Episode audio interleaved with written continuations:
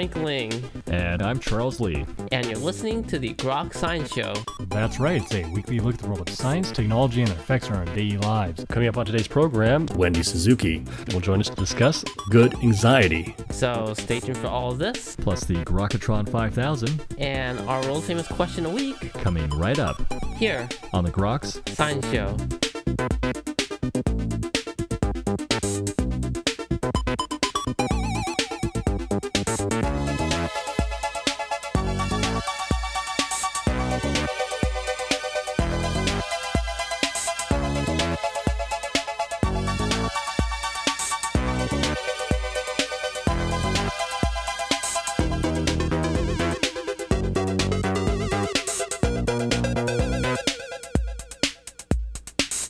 Welcome back to the Groks Science Show. Anxiety. What if instead of being a curse, it's actually a gift? Joining us today to discuss this issue is Dr. Wendy Suzuki. Dr. Suzuki is professor of neuroscience and psychology in the Center for Neuroscience at New York University. She's a celebrated international authority on neuroplasticity and was recently named one of the 10 women changing the way we see the world. She's also a regularly sought expert for publications including the Wall Street Journal, Shape, and Health. She's penned the new book, Good Anxiety harnessing the power of the most misunderstood emotion. And she joins us today to discuss this topic for our general audience. And Dr. Suzuki, thanks so much for joining us today on the Groks Science Show. Thank you so much for having me. Well, certainly a fascinating book you've put together here, Good Anxiety. That's Why you decided to put the book together? Yeah, so I wrote this book actually before the pandemic, and I noticed how many students that I was teaching, how many friends, faculty, myself were suffering more and more from anxiety. And then I looked into the statistics, and at that time, even before the pandemic, 90% of people raised their hands and said, I am experiencing anxiety.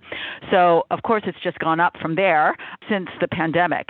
I knew this was something I wanted to explore further research and take a fresh look at. And my fresh look ended up being this book, Good Anxiety, that in fact, evolutionarily, the core of the book is the idea that anxiety evolutionarily and the stress response that underlies it evolved to protect us. It is primarily a protective mechanism.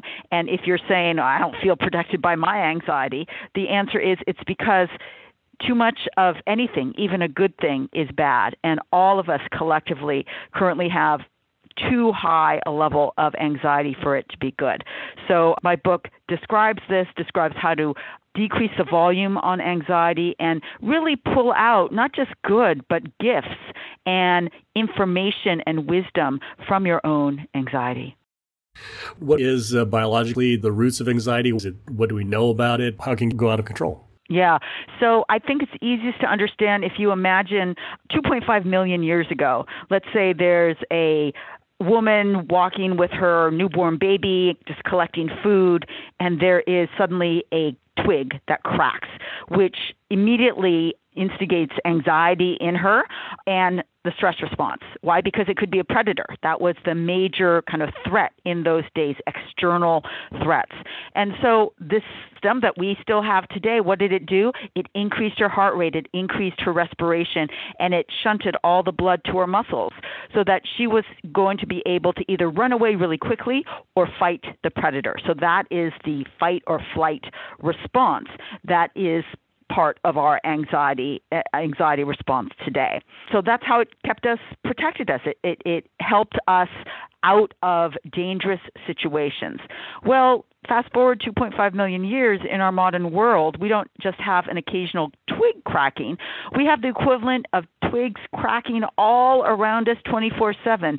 The weather report, the COVID report, the news feed, the social media feeds are all things that instigate anxiety in us. And that's how the volume got turned way up. And so the first thing that we can do to try and get back to that protective element of anxiety is learn to turn it down. And the best way to do that is to activate our natural stress reduction part of our nervous system. If there is that fight or flight part of the nervous system that is undergirded by the sympathetic nervous system, Did you know that there is a parasympathetic nervous system, which is that de stressing part of our nervous system, which does everything the opposite from the uh, fight or flight system? It decreases our heart rate and respiration, and it takes blood from the muscles towards the digestive and reproductive organs.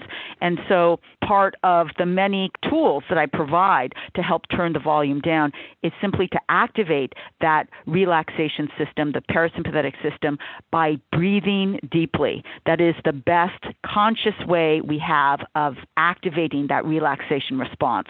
Not that it cures all anxiety all the time, but many people need that, that tool that can help ease those symptoms of anxiety quickly and deep breathing, kind of boxed breathing, where you go uh, inhale for four, uh, hold at the top for four, exhale for four, hold at the bottom for four. It's so fast, so easy, and that's something that people can use all the time to activate that relaxation parasympathetic system. Is there any benefit to utilizing that energy that's coming from that sympathetic activation? I mean, you have this sort of fight or flight response. Should you just go out for a run and burn that off? Well, you just brought up my second most popular way of decreasing the more uncomfortable feelings of anxiety, which is moving your body. So, one of my major research areas at New York University is studying the effects of physical activity on the brain. And moving your body is also one of the best and fastest way to decrease levels of stress and anxiety anxiety and depression i meant to say that was shown to me in the field so to speak exactly a year ago from today, I was giving a lecture to incoming freshmen in fall 2020, right? You know, right before that that weird year that we had, that weird weirdest semester where everything was going online. And I ended up with my 30 minutes. I gave them a 10 minute lecture. I had my stu- my 30 freshmen go take an anxiety survey, and then I brought them back, and I happened to be certified fitness instructor. So over Zoom, I had them all get up. We moved our bodies for 10 minutes got the heart rate up a little bit, and then then I had them take the anxiety survey again. And what I found was that before the exercise, their anxieties were just below clinically anxious. So these were anxious students. And after just 10 minutes of moving their body, their anxiety scores came down by 15 points down to normal range. So it's also a powerful way. It works in real life to decrease ang- feelings of anxiety. But I always start with the breath work because it can be done in class. You can do this while in the class, while in that anxiety provoking conversation. It's fast and it's easy, but use both in different situations, which are both great ways to decrease your anxiety anxiety levels. Is it known what physiology behind that? Yeah, that's a great question. And the answer to that is that we know that every time you move your body, you are releasing a whole range of different neurochemicals. I like to say you're giving your brain a wonderful bubble bath of neurochemicals that include dopamine, serotonin, noradrenaline, and those are the neurochemicals that are easing the feelings of anxiety or depression and making you feel much better. And that's why many people have, have the experience of just going out for a walk when, when they can't handle it anymore and, and making and having that make them feel so much better, even in the first block that they walk. So it is the neurochemicals that are stimulated with physical activity, and that is the mechanism. Is there much to be said about just changing how we react to those stimuli? Yeah, yeah, that's a great thought.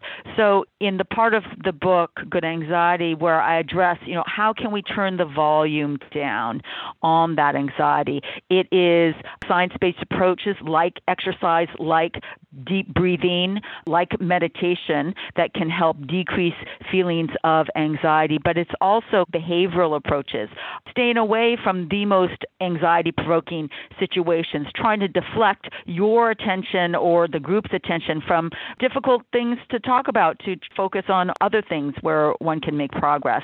Mindset shifting about how you go into those situations. Those are all powerful ways to emotionally regulate, particularly regulating your anxiety. That really brings us to a second really important part of the book, which is that once you're able to kind of turn the volume down a little bit, is a wonderful time to start to think about your anxiety in a different way. I've already given a, a, different mindset. It's a protective emotion and not one that you just want to get rid of. But actually, if you consider all of those emotions that come up with anxiety, the fear, the worry, and all the other kind of uncomfortable emotions that get evoked by your particular form of anxiety, it's important to realize that those emotions exist for a reason. They are giving us signals, there are warning signals, and they are telling us information about what we really value in life. One of the things that I learned in writing this book is I found myself really digging into this idea, looking at the research, but also digging into it in my own self, in my own anxiety. And I found myself making friends with those uncomfortable emotions, making friends with my own anxiety.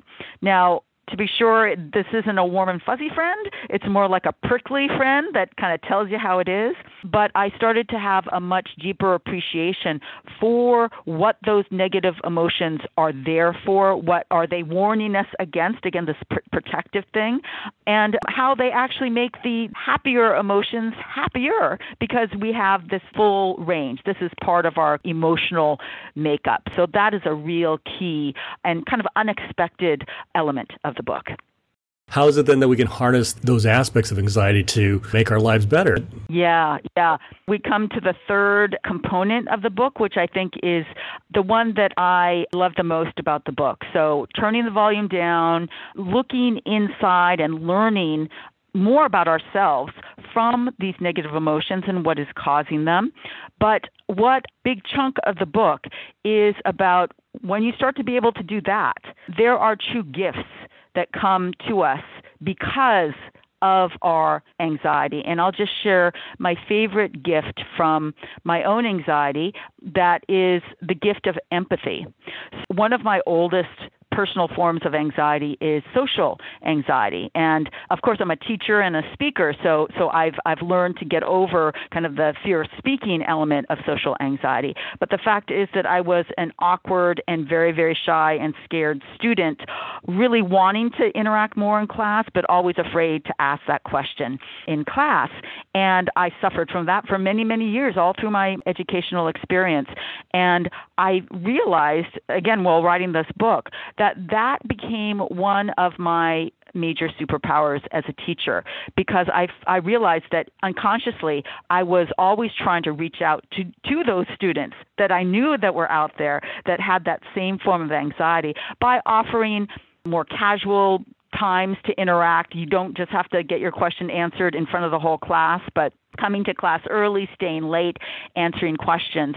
And that form of empathy came directly from my particular form of anxiety. And I think everybody has that because they know what it feels like on the inside. And if you can turn that externally and turn that into empathy, it really becomes kind of a wonderful gift that, that I think the world needs more of right now more empathy from and to everybody else. Do you have any advice then on how to, as you put it, worry well? Yeah.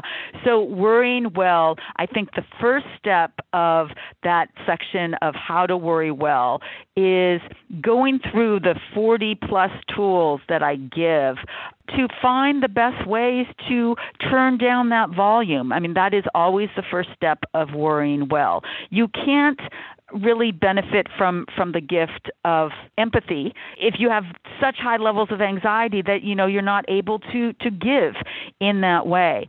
So worrying well is really the art of trying out all the tools that we know from science all the tools that we know from behavioral science to emotionally regulate look at situations differently change your mindset. And I, i'm just going through kind of the high level ideas that are all laid laid out in the book in a in a really easy how-to method, including ways to measure your current level of anxiety and and then monitor it yourself. But that's the first step, and, and the promise really is that if you do that, if you turn the volume down, if you look in on all the information and wisdom that your own uncomfortable emotions are providing you, that that will lead to a more fulfilling, a more joyful, and a more stress free life. And that is why I wrote the book. That is what I hope that everybody can get from it. Do you find that individuals have problems with certain aspects of turning their anxiety into a more productive worrying well? Yeah, you know, it's it's I'm not going to lie, it's not pill, it's not a fast fix. These are behavioral changes that you need to do, but what I've tried to do is kind of lay them out in immediate, easy to do. Everybody can go take a walk. Everybody can learn how to breathe deeply. There are a million YouTube videos. If you don't want to do it by yourself, go on YouTube for free and find your favorite breathing exercise.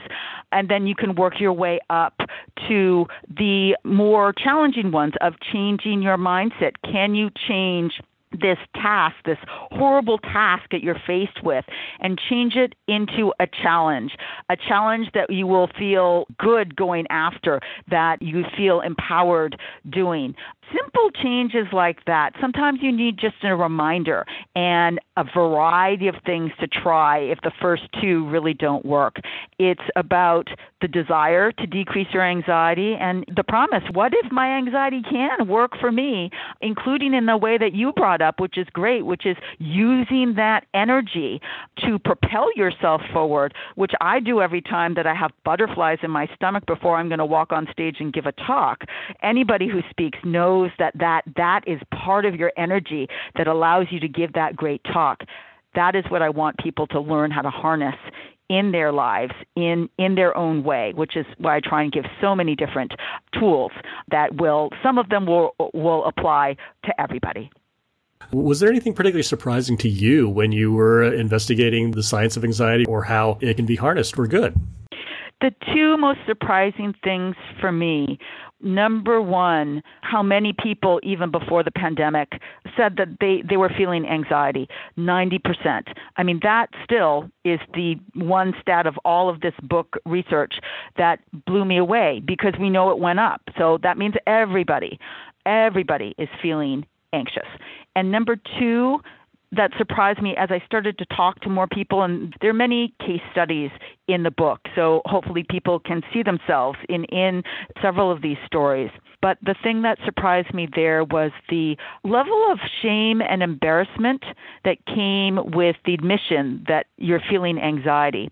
I understand where that comes from. I remember it from my younger days in my social anxiety. But the fact that 100%, uh, all of us have anxiety, is the reason why we need to start talking about it right now. So it's it's both kind of the most surprising thing that there's there is so much shame, but also the the most inspiring and energizing thing for me that it's so important to start talking about it, making it normal to talk about anxiety, and just saying, look, here's my anxiety. Everybody has anxiety. It just opens up even the cognitive doors to try something new if it's easier to talk about it, to admit it, to say, okay, l- let's try. What what what helps for you? What worked for you? So those are the two things that really still get me so excited and focused on this topic. Are there other cultures that we could learn from that maybe handle it better? That's a great question. I know that anxiety rates and, and clinical anxiety rates, I mean, that's the other really important point that this book is for people that suffer from what I call everyday anxiety. So, anxiety exists on a big spectrum. There's clinical anxiety, and for that, you need to go and consult a medical professional, just like you would for a broken leg. And lower levels of anxiety that can still be very annoying and feel like this weight around your neck is what I call everyday anxiety. That is, which is the majority of people that is who I wrote the book for. And we know that anxiety levels worldwide have gone up. But in terms of who, kind of which culture handles anxiety the best or has the lowest level of anxiety, that's a good question. I don't know the answer. The answer to that, I think about the blue zones in the world that they don't talk about anxiety levels, but they talk about health outcomes. And because stress is such a negative outcome for health, I have to imagine that the blue zones around the world where there's more social support, where they are eating more healthy and they're getting a lot of exercise that we know are giving their brains a wonderful bubble bath of all those good neurochemicals, that they have to also have perhaps lower levels of mental issues and anxiety and depression. But that is just my guess. Last pieces of advice regarding anxiety. Yeah. So I guess my last um, parting message would be that I'm really, really optimistic that anybody can take this book if they're serious about wanting to shift their relationship with their anxiety. I'm really optimistic that they're going to be able to use these tools that I provide to do all of these things. Turn down the volume, look at their uncomfortable feelings, and then find some of that superpower, some of those gifts from anxiety. And I'm optimistic because for the last 25 years, I've studied brain plasticity. That is, the human brain's ability to change and evolve in response to the environment. I mean, that's what makes the human brain so complex. The most complex structure known to humankind is the human brain. And we evolved to do this, even though sometimes it's challenging to make those changes. But just know that your brain has the capacity to do it and take it in small steps take it in small steps, and I can guarantee that you will get some good anxiety from this book. We were just talking with Dr. Wendy Suzuki. The new book is entitled Good Anxiety Harnessing the Power of the Most Misunderstood Emotion. Dr. Suzuki, thank you so much for joining us today on the Grok Science Show. Thanks so much for having me. And that's all for this week's edition of the Grok Science Show. Make sure you tune in next week for more from the world of science and technology. If you'd like to contact us here, you can email us at science at groks.net. For Grok Science, I'm Frank Ling. And I'm Charles Lee. Make sure you also see us on the web at www.groks.net. Have a great afternoon and keep on grokking.